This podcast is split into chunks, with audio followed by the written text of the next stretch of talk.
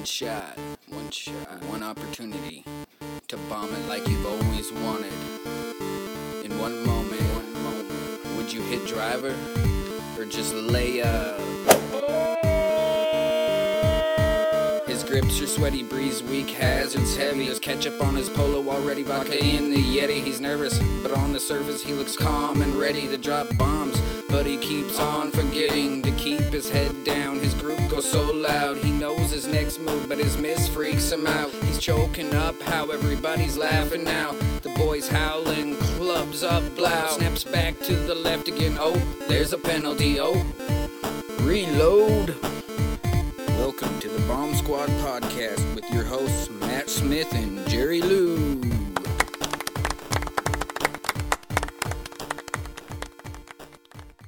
Aggressive play is a vital asset of the world's greatest golfers. However, it's even more important to the average player. Attack this game in a bold, confident, and determined way, and you'll make a giant leap toward realizing your full potential as a player. Greg Norman.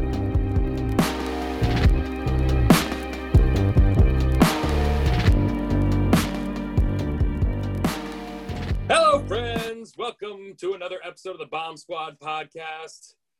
I'm Jerry Lou. It's a golf podcast, and I host it. And back for more. Finally, he missed it last week. Is Matt Smith, Smitty Smith, Smitty Smith. How you doing, buddy boy? Good, good. Glad to be back. Sorry to all our dozens of listeners that I missed last week. Busy week, but back at it. How you doing, bud? Uh, I'm doing okay. The game is in malaise. Uh, I played 18 the other day, and like the first six, I wanted to quit the game. Middle six, uh, thought I found my swing. Last six, wanted to quit again.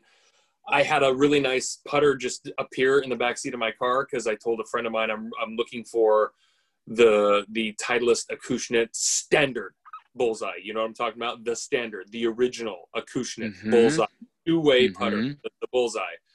The mini a sudden- putt putter.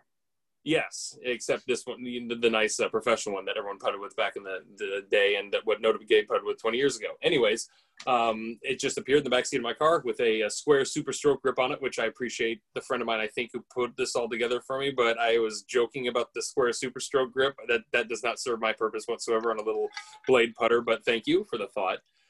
But yeah, I'm uh, my game is uh, a mess. I'm, I'm, I'm, I've been working so much. I haven't been watching any golf and I am dogged thirsty, so I'm going to open this uh, new bottle of Lagavulin 16. While uh, Matt, you tell me about how your week was, or your two weeks. It was the girlfriend's birthday. I'm sure you took her out golfing, did you not? Um, mentally, I took her out golfing, but uh, we had a couple of family dinners and went up to her place. Had a nice uh, kind of few days, uh, not away, but uh, we're, we're both living busy lives right now, and just uh, taking some family time felt good. Um, haven't been playing a whole lot, but just played quick nine holes, no putting tonight. So that kind of, I like to go out in the evening if it's a nice, cool, calm evening, um, and just kind of like that 110 yard in, just drop three, four balls on each hole, no putting, just kind of wedge it and chip it around. So, um, yeah, haven't been playing much, but uh, men's night tomorrow. And then our annual Romeo Street Cup matches this upcoming weekend. So, a little background on that it's a 12 on 12 Ryder Cup. So, we do Saturday a two man best ball, a two man scramble, and then on Sunday a singles. And that's uh, both the golf courses in town are on the same street, Romeo Street. So, we have the Romeo Street Cup matches this week, and that should always be very entertaining and, and fun time. So, yeah, looking forward to it. Well, definitely sounds like it, man. I uh, I can appreciate that. And uh, in other side news, real quick, uh, we're always happy to be brought to you by Sport Travel, Sport Dash Travel Radio Network. I'm going to get it right someday. There's a lot of words in there, and I mix them around. But more importantly, um, people can find uh, Matt Smitty Smith on the Twitter machine at Bomb Squad Matt. You can find me at Jerry Lou Looper. The pod, sh- the pod show, man. I am really off the rails tonight. I warned you before we started. I was going to say you got to do some heavy lifting, bro, or I got to like. I we just need some Lagavulin. We just need some Lagavulin I, got, I got a single. Did you see that first pour that I poured in there? It was like a baby finger. I mean, it was just like it's like I'll take the uh, I'll take the four year old's uh, uh, pinky. Uh, Jesus, here, hold on, let me have this on. Mm. Mm. Oh, Scott, Anyways, Scott, Scott. Mm-mm-mm. what I'm trying to Down get into to my is- tummy. what I'm trying to get to is our network director, um, Ty Childs. You can find him at Tourney Boss, and you should find him at Tourney Boss. Shoot him some love because he just had a little spawn of joy uh, pop into the world. Uh, we saw some pictures. I don't know if they're real pictures. That kid had a hell of a beard on him. He might be beating his father already, but I'm not good with the filters. But uh, congratulations, Ty. Uh, again, I wouldn't be. I, I could be doing this without you, but I wouldn't want to be doing it without you. Let me put it that way. Uh, Matt, you got any words for the uh, happy family? Absolutely. Congratulations to Ty and his wife Julie, a healthy baby boy named Bo. Um, apparently, Bo knows baseball, but apparently, Bo also knows golf. So, uh, the newest member of the Bod Squad, the Bomb Squad family. So, shout out to those two. Um, glad to glad to hear that. I guess technically he could be our first bomb squad baby. I mean, I, I, I can't say the same for my last podcast entity where the the the, the two uh, mannequins I worked with there, they sure as hell weren't pumping out any chitlins. So, uh, I mean, I mean, think about it, Matt. I mean, come on.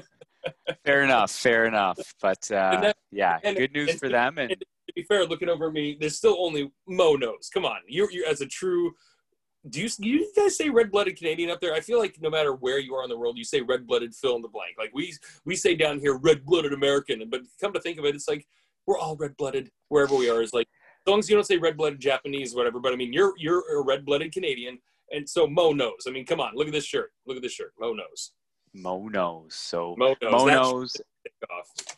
and, and also Bo knows. Bo does know. So congratulations, Ty. Smitty, are you drinking a drink tonight, or what, what's your deal, yo? You sober yet, or what? Uh, rarely sober, always intelligent. Um, yeah, just got uh, poured myself a nice Gibson's finest and ginger. Um, it's a holiday up here uh, as it is down there. It's Labor Day Monday.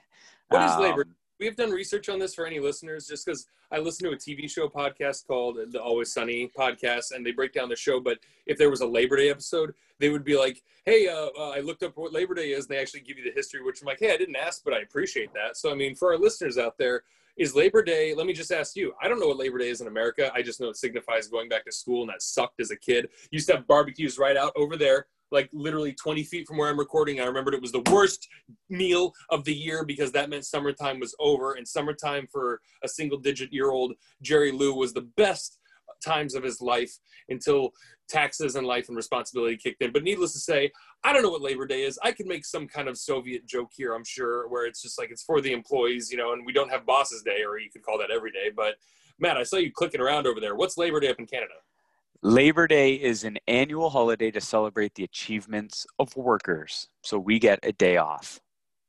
Oh, oh, okay, cool. Okay, well, I I could have guessed that. I was hoping there was something behind it. I mean, like like when I was a kid and I saw December 26th was Boxing Day and it said in parentheses Canada right after Christmas, I always thought, haha, that's when they clean up all their shit from Christmas, right? I mean, but it's Canada only. But then when I looked into it, I'm like, no, no, no, Boxing Day is something serious.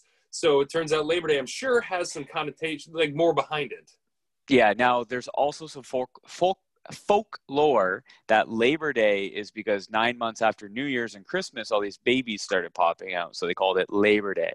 Oh, interesting. I thought it was going to come from Saint Labor, uh, the uh, the patron saint of um, submarines and sea turtles. I got nothing, dog. Oh, Jesus. Um, I was totally making that up too, but uh, oh, you I thought son it. of a gun! ah, that was a good one. Oh man, you you just had me and hopefully everyone else going because that was the most plausible bullshitted answer I've ever heard in my life. And I I I put my wax seal on it and said I don't need to sign. I don't need to look at that. Just send it with the pigeon. Wow, You're very that is- welcome. You're free to use it. Just send any royalties back to me, okay? Well, speaking of free to use it and send all the royalties back to you, let's get some housekeeping out of the way. GorseGolf.com. They make great head covers. Hell, I was caddying for a guy the other day that had an original Seamus Golf head cover, and it looks exactly, exactly like what my boy Crazy is cranking out. That's his name, Crazy, at Seamus, uh, at Gorse Golf. See, it caught me slipping. I might actually have to get a copy in front of me here at some point. I haven't done it yet. But needless to say, you go to Gorse Golf, G O R S E Golf.com. It's this plant that's like liquid barbed wire out here. It's crazy.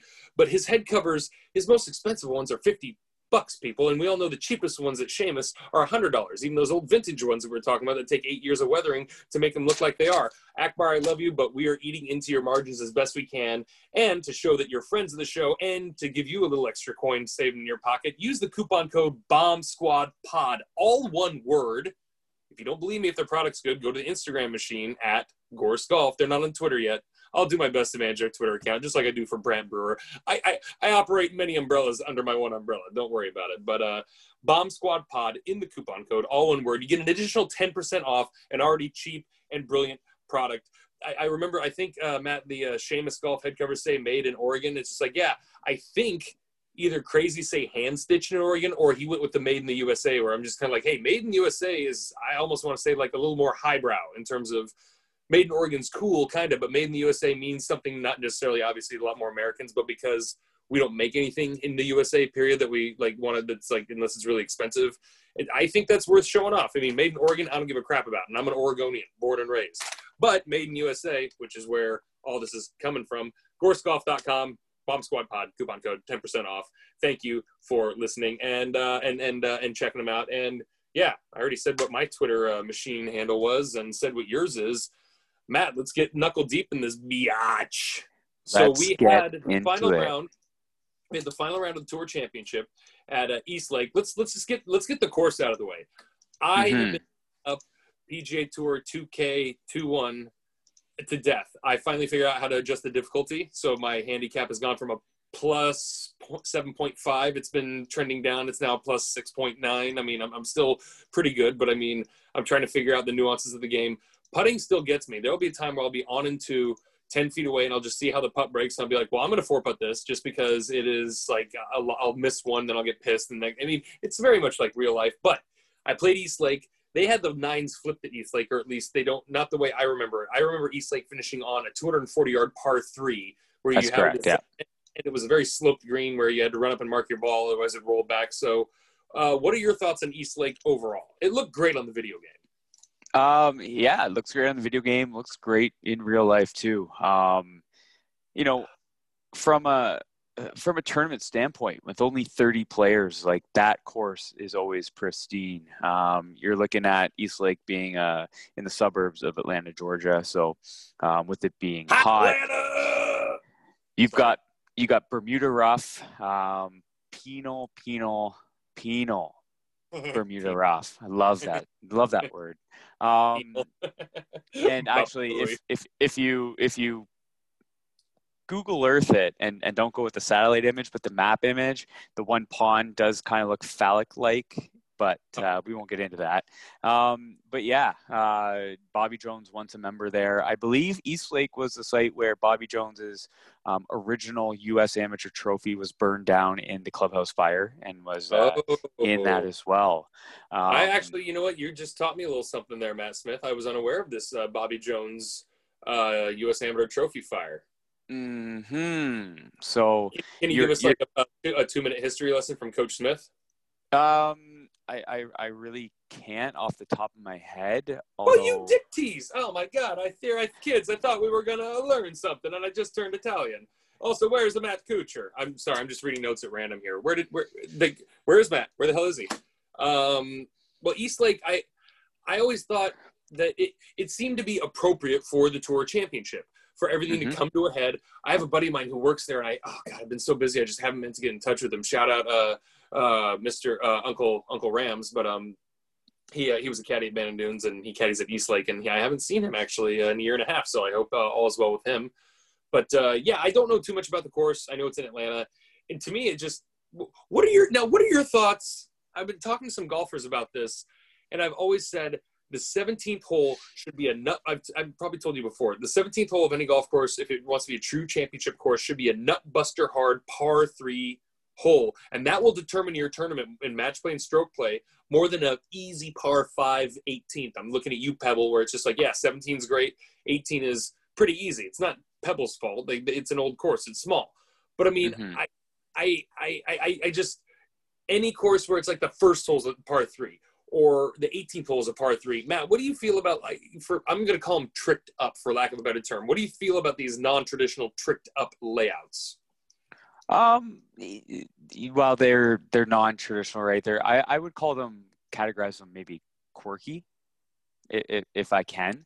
Now, East Lake's got the the the long, demanding par three, the fifteenth hole, where the green's kind of on the peninsula, surrounded by That's water. the same thing, isn't it? I was playing the video game and going like, wait a minute, am I on 18 yet? No, no, it says I'm on the sixth hole. Wait, what's going on? I mean, Yeah, so that's the the previous six. Um, now, seventeen technically the the eighth hole. Now, I'm not sure if the members play it in the order that the Tour Championship plays it in, um, but yeah, you're correct in that the the let's just air quote the 18th hole. You know, is synonymous with Jim Furyk getting up and down out of the bunker, and it's raining, and he gives the the lame 45 year old man who's who's never danced before like double fist pump. well, he's Um, also he's never seen a dumbbell before, dog. Come on. Yeah, and then the 17th hole or number eight, as they play it now, with the pawn left, the site of the famous Bill Haas splash it out of the bunker to three feet up and down to win. Um, you know, being replaced with the par five right in front of the clubhouse. Yeah, you're going long par three, par four, par four, par five finish now, and it's, it's definitely a gettable par five. Um, but still, you know, on 16 and 17, both dogleg left, uphill par fours. You know, you got to hit your shot. If especially the um, the 17th hole as they played this week with that fronting bunker, kind of like the trench bunker all the way in front. If you weren't hitting the fairway and it's a front pin, you're not getting within 25, 30 feet of the pin. Um, so still a great golf hole, even though it may be on the shorter side. Um, but overall, definitely produces um, a, a championship winner. Uh, of course, DJ started the week at I want to say minus 10 because yes. of course, uh, of course, this is now a net event. Um, shout out to our, our pal over Club Pro guy. It is a net event now on the PGA Well, Tour. I'm, I'm glad we shifted gears real quick, and I'm just going to cut you off real quick. I'm sorry and ask you, how do you, because a lot of people have asked us about the uh, FedEx Cup format, and I am pretty ignorant to be like, I like it, I don't care, I like it. And then when this happened, I completely forgot that people had the minus part, like essentially they had a couple furlong lead or whatever. Uh, Matt, what Mhm. were your thoughts on it? Because uh, you and I, in the times we've talked about it, I have either forgotten to or whatever. We haven't brought that part up yet. Yeah, I'm. I don't know. I'm a traditionalist. I like everybody starting on even foot. Um, does it make sense that they want their tour championship tournament winner to also be the FedEx Cup winner? So, you know, is it derived and created out of making sure that the FedEx Cup champ and you're not handing out two trophies at the end of the day? Does it ensure that? Yes. Is it equitable and fair? Everybody's what going to have their take, but Sure. Now, wait, now, wait, wait a second. Was this uh, system implemented last year for Tiger? no. So he won two years ago. So last year, I believe, Oh, was the bad. first year. Oh, yeah, that's right. Who won last year? It was it JT? It was JT, yes. Okay, now No, look, sorry, Rory. Rory won last year.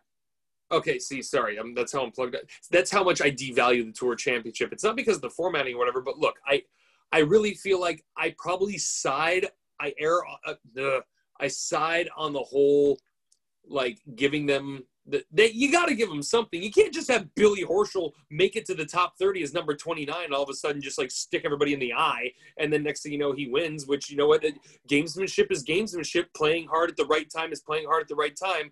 But I Mhm. gotta admit, like I saw a lot of people bitching today about like, oh, congratulations to Xander Schauffele, the real champion or whatever. It's just like, yeah, yeah, but no. Like I really feel like this year things kind of went correctly, don't you think? DJ won it. He was winning early on, uh, leading up to this. He won this tournament, not going away, but in pretty solid fashion. He won the way he needed to win. I mean, I don't think this can be really taken apart, can it? It, you're right. You know, at the end of the day, the best player on the planet currently, I believe, won the tournament.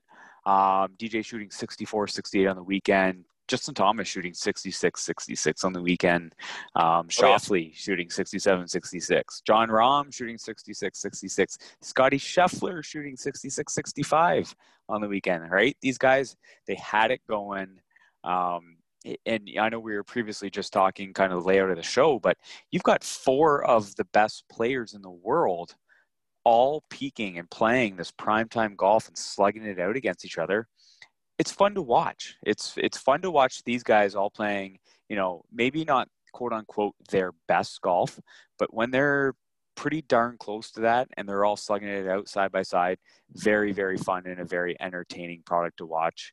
Um, also, a quick shout out to the PGA Tour for going commercial free on the last hour or two during coverage. I believe like the back nine.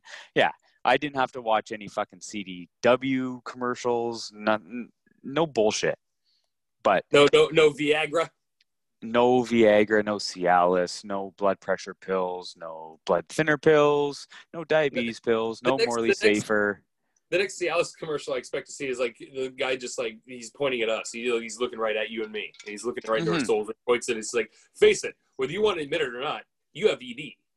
Yeah. It's just like, oh God, I guess I have ED. What if I do or what if I don't? I mean, the, the next generation of uh, Cialis and Viagra commercials are basically going to be pointing at the women, being like, "Yeah, I know, I'm disappointed too, but you know, you're I, not wrong, dog. Oh my God, that's funny oh, but we could talk about that for hours. Uh, moving on, real quick, I got a, a question for you. Still related though.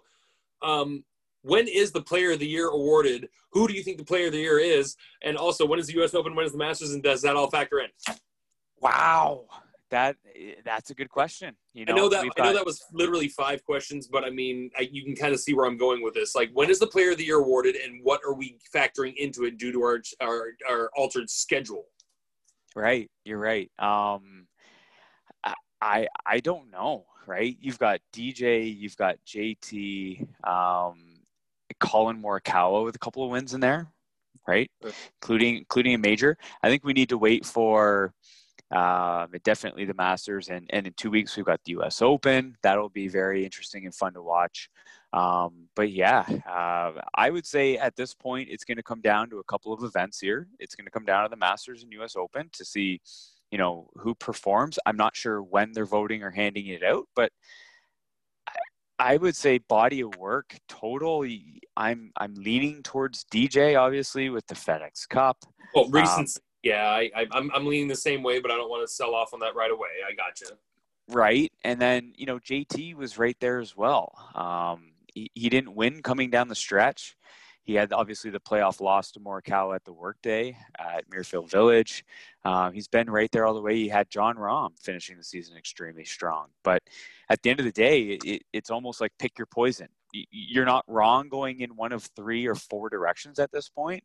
Um, I think it's going to be a, quitty, a, a pretty tight race for player of the year, unless, of course, somebody you know pulls one out of the hat at Winged Foot in a couple weeks at the U.S. Open. I, I, I got you on that, and that actually, thank you for saying that. That reminds me of one last like open-ended question you're not ready for, or we might have to do research for. But what's happening in golf the next? We have the U.S. Open in two weeks, correct? That's correct. All right, folks, and be on the listen to uh, the Loudest Looper podcast because I guess that's when I'm dropping uh, four or five episodes. We've already banked a couple, and we're going to bank a few more, and it's gotten fun. It's it's getting fun. We're on a roll. It's it's it's like this. Well, you've heard the, uh, this show a couple times about Smitty. That's what it's like, but uh, a lot more personal anyways um, do we have a golf tournament coming up in this next two weeks or we essentially is that media sunday for the us open no so this week we've got uh, the napa valley tournament the puerto rico oh sorry no no not uh, no it's the safeway open i believe i hmm. believe phil mickelson wants to play in it um, him being obviously a california california guy who's, who's the defending champ I want to say Cam Champ. Did he win two years ago or last year? Um, well, not 100 percent sure. Right now, I mean, everything's so up in the air. I, I, if you were to put a gun to my head and say like, "What's the tournament after the Tour Championship?" It's like regardless of COVID, I'd be like, "Oh crap, I should remember. It's the start of the silly season. Uh, is that one with Fred Couples at Thousand Oaks? I don't know. I mean, it's just like that's usually where my brain goes.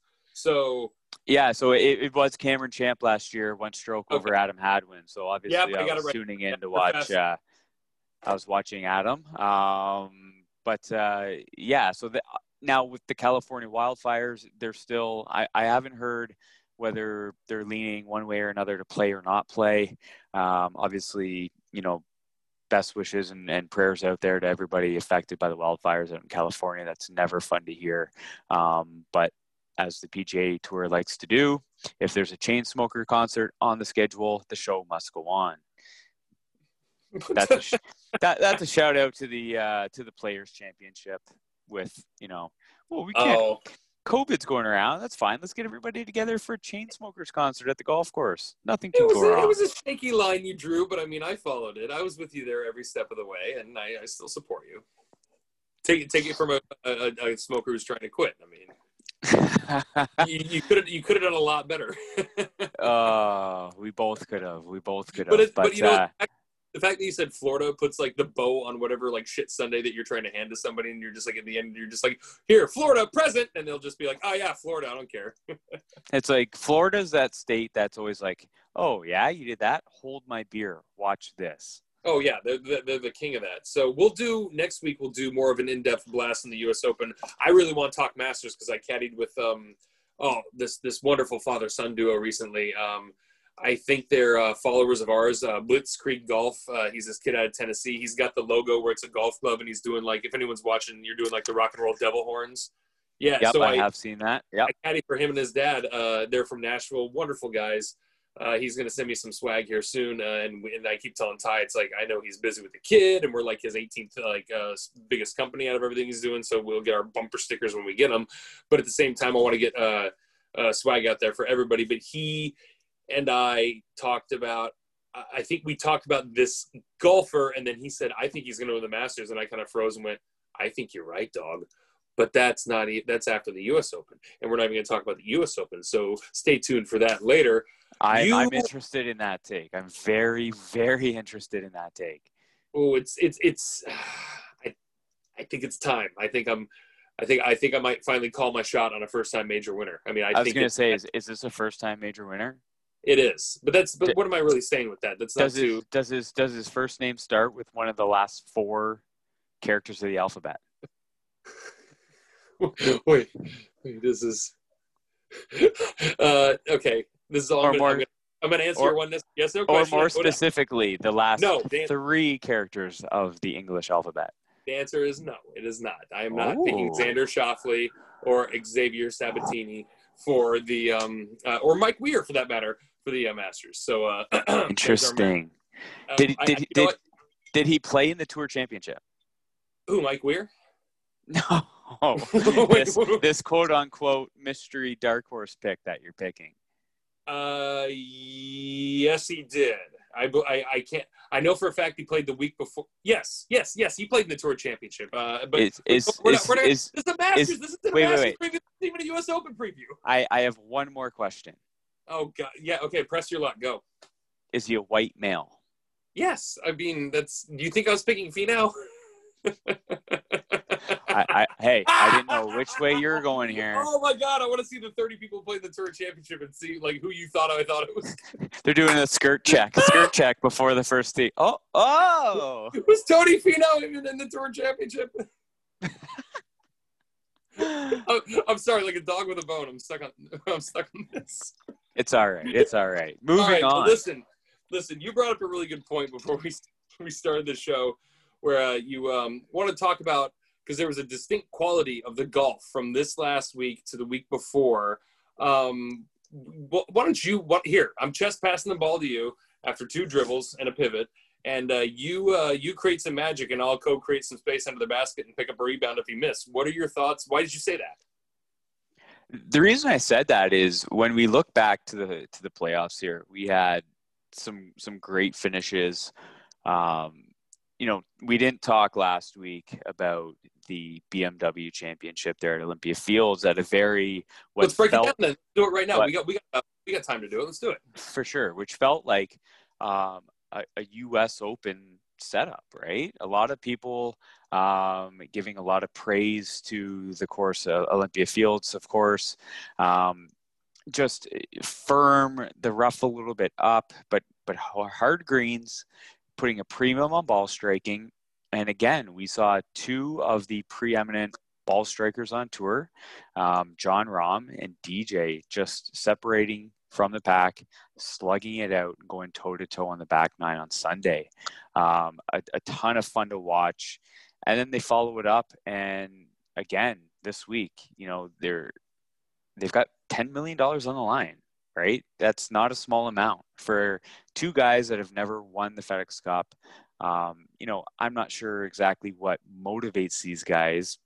based on the fact that career earnings wise, I know DJ's already up near in the top 10, of course. Um, Jon Rahm, if, if not maybe knocking on the door, probably in the top 20 for sure. Uh, mm-hmm. He's only been on tour for three or four years now.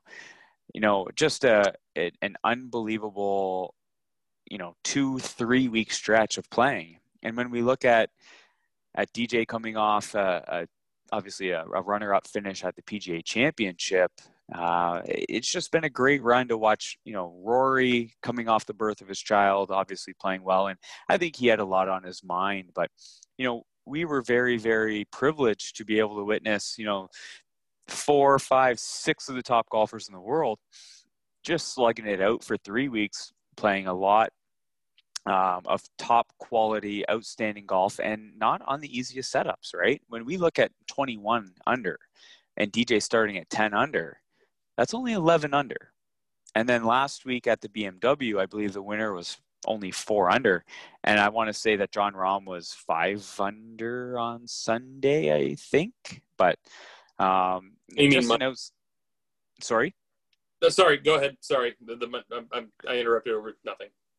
No, no, it, no problem. It's just uh, I think what we've been treated to the last couple of weeks, we we really are, are taking for granted here. We're, we're witnessing some top quality golf.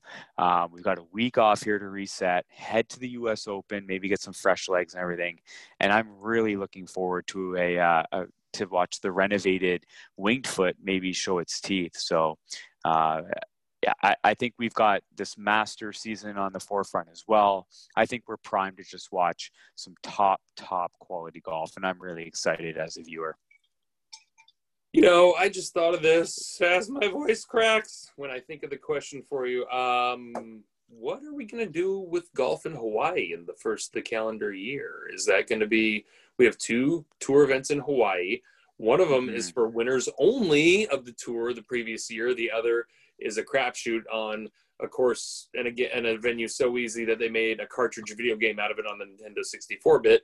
But needless to say, I was just thinking about that to be like nobody wants to go over there anyways, and they commit to both events. Usually, it's just the tournament winners. But I mean, you you know what Hawaii's doing right now? Yes or no, Smitty? I do not. So they have announced the 2020-21 FedEx Cup regular season. It man, does you're using start... air quotes a lot. People, folks, you can't at home or in your car and your ear can't see. He's using air quotes a ton today, man. It's like it's a, like it's the like it's the blitz over London. Go ahead. So, so it's interesting to to look at here. So I just pulled it up. So it starts this week at the Safeway Open. Um, does include the U.S. Open and then the Dominican Republic, the Corales Punta Cana Resort and Club Championship. Um, Nicely done. Thank I you. joke on that. You nailed it. now, the CJ Cup, which is traditionally played, I do believe, in Malaysia um, or Korea, has been moved to Shadow Creek in Las Vegas. Sorry.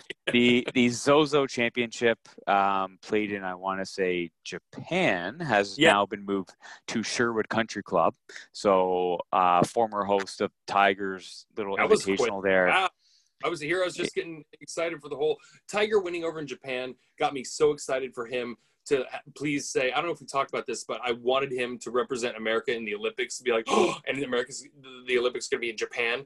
Oh my God, Japan loves Tiger. Oh my God, I just thought this would have been like one of the coolest things ever. And when it comes down to like who we pick or who our athletes pick to travel overseas for whatever diseases or every four years or election years or well, they all add up or whatever.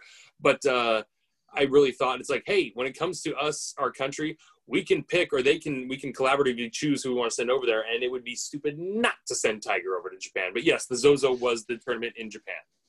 Yeah, so so looking at the schedule, it's an interesting run between mid-September here. So we have the U.S. Uh, Open from the 14th to the 20th of September, and then we have the Dominican event, Sanderson Farms in Mississippi, We've got the Shriners Hospital, so that's in Las Vegas, followed by the CJ Cup in Las Vegas, which is a uh, limited field event.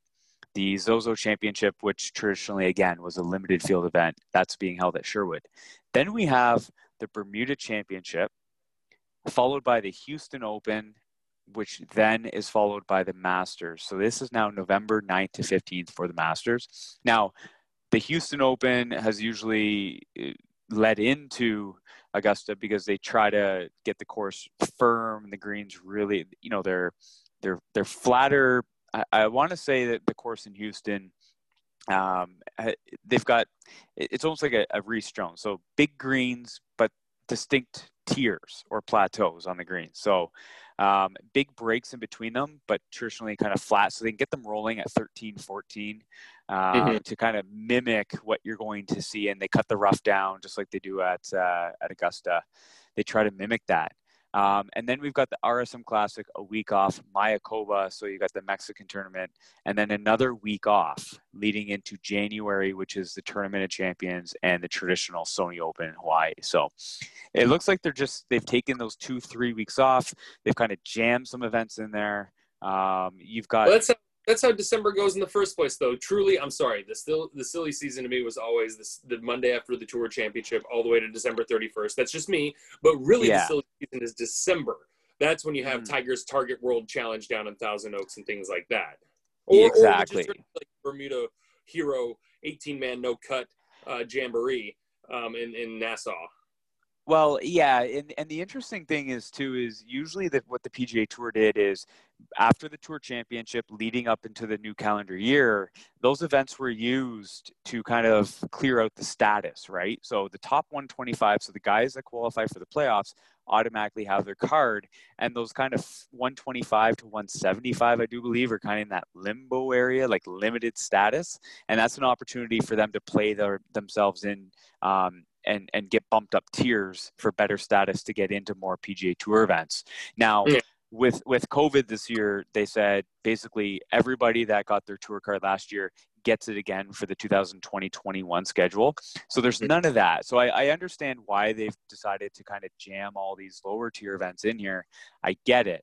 Um, but again, looking at the at the schedule moving forward to next year, you know, we've got a couple of well, we've got a major in the near future, U.S. Open, but then we've kind of got this two month, almost two month gap with some lower event, lower end events, um, and then a couple of limited field events where I think everybody's going to show up and start to ramp up to the Masters, which is being played uh, the second weekend in November, uh, the 9th and, and the 9th to 15th, sorry, of November. So interesting look coming forward for the PGA Tour. Well, thank you for that rundown. Brought to you by Coach Smith and Smith's Corner. Um, that's uh, as as we're about to wrap here because that was uh, really great. I mean, I uh, we can kind of talk U.S. Open. I mean, would you do you? Oh God, who, who what's the architect for Winged Foot? Who made that course? So that's a, a Tillinghast. Uh, recently, all the greens have been redone by Gil Hanse. Um, so they've kind of recaptured some areas from historical photos, redone all the greenside bunkering. Uh, I want to say that maybe there's a couple new tees. So there is a new tee I know for sure on the 10th hole, the par three going away from the clubhouse, um, making it a little bit longer. I want to say it's playing about 210, 215 yards now, uh, but should be very, very interesting. I'm I'm really looking forward to it. Some some very nasty greens, some some big slopes for guys to run them up, um, and should be interesting, right? We've got a mid-September U.S. Open, of course, uh, Winged Foot being out of the suburbs of New York, just north of New York City. Um, we'll see what the weather's like. So I would imagine it being a little bit cooler, um, a little bit softer, which could mean some deeper rough um, to really be the only thing that could really prevent scores from going super low. You know, a shout out to uh, our friends Ty and Robbie at Robbie Baseball One on Twitter who do the Dingers Baseball podcast. Uh, I, I, felt a little inner Harry Caray uh, come up and was like, by the way, just a little shout out there, Mateo. We, next week we're supposed to have defending U.S. Open Championship champion Gary Woodland on the show, but he can't make it. So we're just gonna have to we're just gonna have to plug on without him. so I mean, um, I uh, who who Winged Foot's the side of when Phil Mickelson had his uh, fall apart on the 18th hole. Who won that year? Was it somebody like Michael Campbell or like somebody we didn't know about, or like uh, like uh, was that? Um, that was side of, of Geoff Ogilvy's chipping on 17. Ah. Um, up and down out of the sand-filled divot, short of the green on 18. Uh, to oh, sorry, hitting it out of the the sand-filled divot out of the 18th fairway and getting up and down from short of the 18th green, and also site of Monty's epic chunked, flared seven iron from the middle of the fairway on 18. Every time, exactly, you're right. Every time Monty was there, he did that. We know that. But the, going back to the Phil Mickelson thing, that was 2012, correct?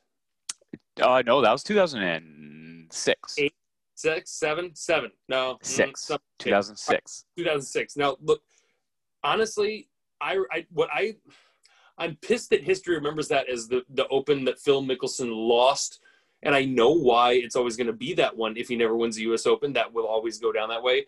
But of all the one and done winners, especially of U.S. Opens that I've researched, just looked up, not necessarily researched in depth, I always remember Geoff Ogilvy was an earned winner. He wasn't one of those guys who won because like he wasn't like because somebody screwed up. It wasn't like a, a well, I'm not saying Shaun Micheel somewhere's about to break a golf pencil, but I mean it's just like I remember he played good, but nobody else played good. It just it, Geoff Ogilvy and his one major was like well deserved. Like he he played well. Wall Phil got a little old Phil crept up on the 72nd tee, and that's that's what that's what killed him. Like old Phil didn't creep up in the fourth round of the 04 Masters, and that's what got him his first major. And no majors prior was old Phil.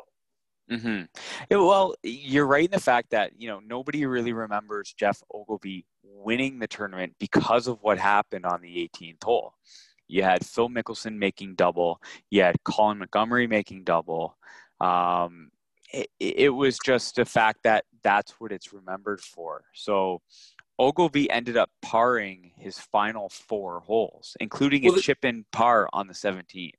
Yes, that that up, that was the chip in par on 17 was big. But what what I more am trying to get at is it's like we could be at a bar somewhere having pints with our uh, with our mates, and all of a sudden we'll just be like, "Oh God, that 06 U.S. Open, yeah, that's when Monty messed up, yeah, that's when Phil messed up," and then we'll talk about something for a few minutes, and somebody will be like, "Yeah, but Geoff Ogilvy won a U.S. Open," we'll all be like, "Oh yeah, he kicked ass that year, yeah." It's just like, no, guys, no, no, no, it's you're you're remembering it correctly, but you think it's two different years. It's really, and it, it, wasn't, and we're not talking about like a Faldo v Norman meltdown at Augusta here, where like one mm-hmm. guy just happens to do like exceptional while one guy happens to fall apart. I mean, it was like, what, what, what did those two guys shoot in the final round? It was like 67 versus 78. It's not that big a deal, but when one guy, when you're both like starting close to each other, yeah, that's a huge deal.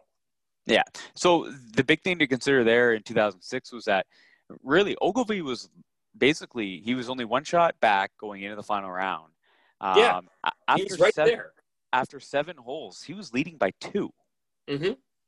And then see, after, that's the thing. After, All I remember from the tournament is Ogilvy doing good, and I don't think and, anyone remembers that tournament for that. And and after 13 holes, you had a four-way tie in the lead at four over, and that was Ogilvy, Furyk, Mickelson, and Montgomerie with Harrington only one back. Harrington finished yeah. two shots back and finished bogey, bogey, bogey.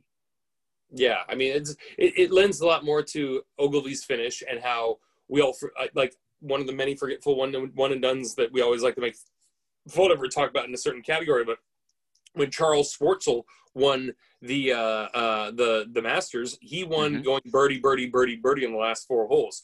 Nobody That's knew what happened until he walked off 18, and everyone's like, "Oh, he's in the lead." And then they went and looked back, like, "Oh yeah, he just made a lot of tape of putts, just like 20 footer, 15 footer, 20 footer, 20 footer, and they were all mm-hmm. for birdies, all ice cold. They all could have been for pars, and we would have said they were just as ice cold. But I mean, to make four birdies in the last four holes and to win by one or two shots, to me, I'm not going to call it remarkable. I'm still going to call it, whoa, where did you come from? Because you had, that's essentially saying, I, I, don't know, Matt, I'm sorry how hip you are to American football rules. And by Amer- I mean, like, you know, North American NFL pads and whatnot.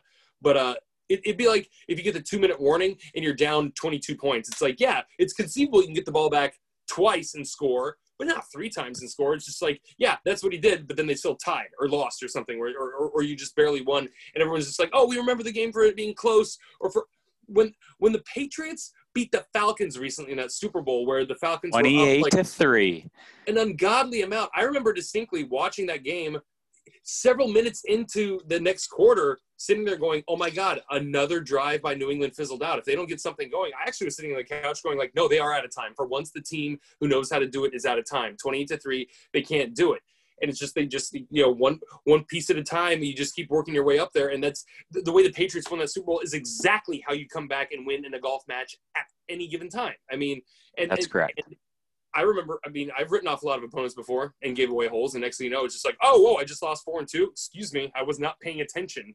It's just, I mean, you gotta, yeah. Yep. I just started thinking that four and two. Uh.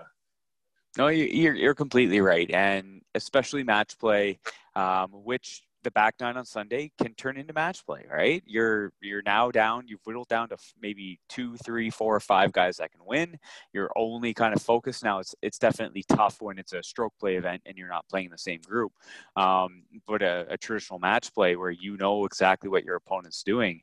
Sometimes you you change that mode into I'm not playing the golf course anymore. I'm playing the other person which right. sometimes you know some people say oh yeah you got to play play the man not the course no basically, if I, we're all playing the same course, if he's playing it better than me, he's going to beat me. If I'm playing it better than him, I'm going to beat him. So it, it's a very interesting, you know, mindset to have, and that's why obviously the U.S. Open boiler is is what everybody wants to win, especially Americans. It's a national championship. It's one of the oldest golf championships in the world. Um, the hardest tournament to win. It is. I don't. I don't care. It, I, it I, is. I yeah. championship, but the U.S. Open is the Iron Man of golf tournaments, save for qualifying at Q School. I mean, that's that's about it. As our old friend Sandy Tatum used to say, "Rest in peace, Sandy." You know, they're not trying to embarrass the best golfers in the world. They're simply trying to identify who they are. So, shout out to that quote. I know we were talking quotes earlier in the before the episode, before recording, you, but uh, pulled that one out. I could tell digitally and internationally you felt shine for me, like just blowing over your Sandy Tatum quote for later. I was just like, ah, we'll use it for later. we'll go with the Greg Norman quote. Oh, fuck you. yeah, yeah, Yeti. Hit your Yeti there. Mm. Hey, but yeah. but hey, by the way, you like that Greg Norman quote though? No, we you wanted to talk about it for a second. I mean, what are your yeah, thoughts about that? Great quote, um, coming from obviously one of the best, the best, I would say, driver of the golf ball, um, which led to his aggressive playing style. Um, unfortunately never won as many majors as uh, he should have. But uh, I, I, love the quote and the fact that you know if that's your go-to, if aggressive's your game, be aggressive, right? It's when you change that mindset that sometimes trouble comes into play. It's you know you always hit driver on this one hole because that's the play that you have in your mind.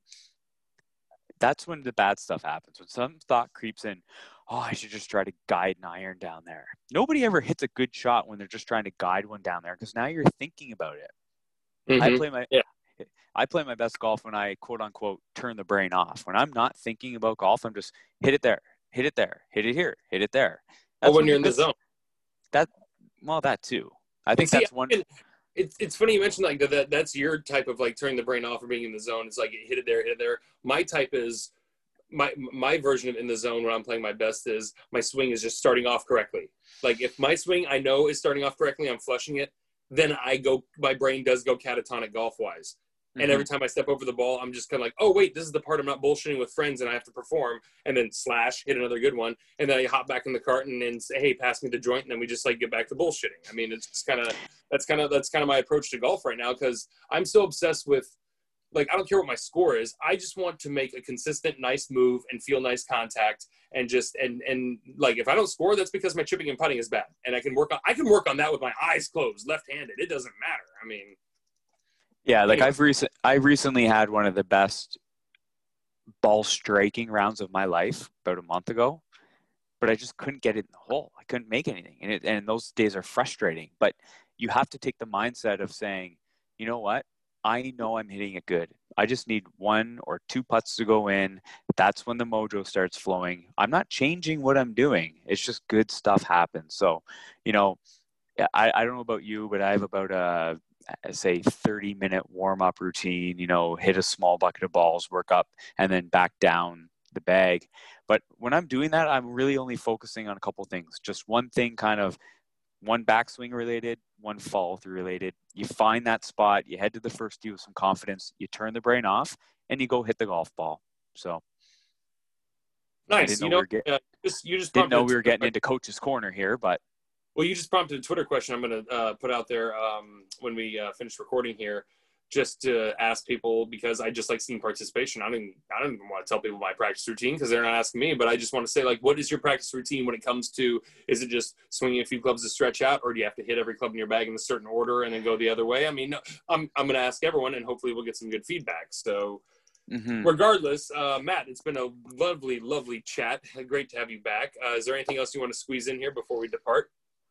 All good, man. All good. Okay, well, shoot. I, I was hoping you'd say something because I can't think of a shout out for this week. So um, this week, uh, hey, but you know what? Screw it. Like I said, I'm not going to ruminate over that. I'm Jerry Lou. That's Matt Smith. You can find him. Uh, you tell us this time where we can find you uh, socially um, on and digitally. You can find me on the Instagram photo taker at, at Bomb Squad Matt, as well as the Twitter machine at Bomb Squad Matt. How about yourself? Excelente. I'm Jerry Lou Looper on Instagram and Twitter. You can uh, get me as a caddy at Bandon Dunes Golf Resort anytime. Uh, and uh, yeah, it's been a lot of fun talking with you, Matt. Uh, hashtag all bay doors open. Or wait, no, I did that wrong. It's it's gonna be all bays open and then bombs away. We're gonna work on that. So all bays open, bombs away. Nate Cooper, shout out, brother.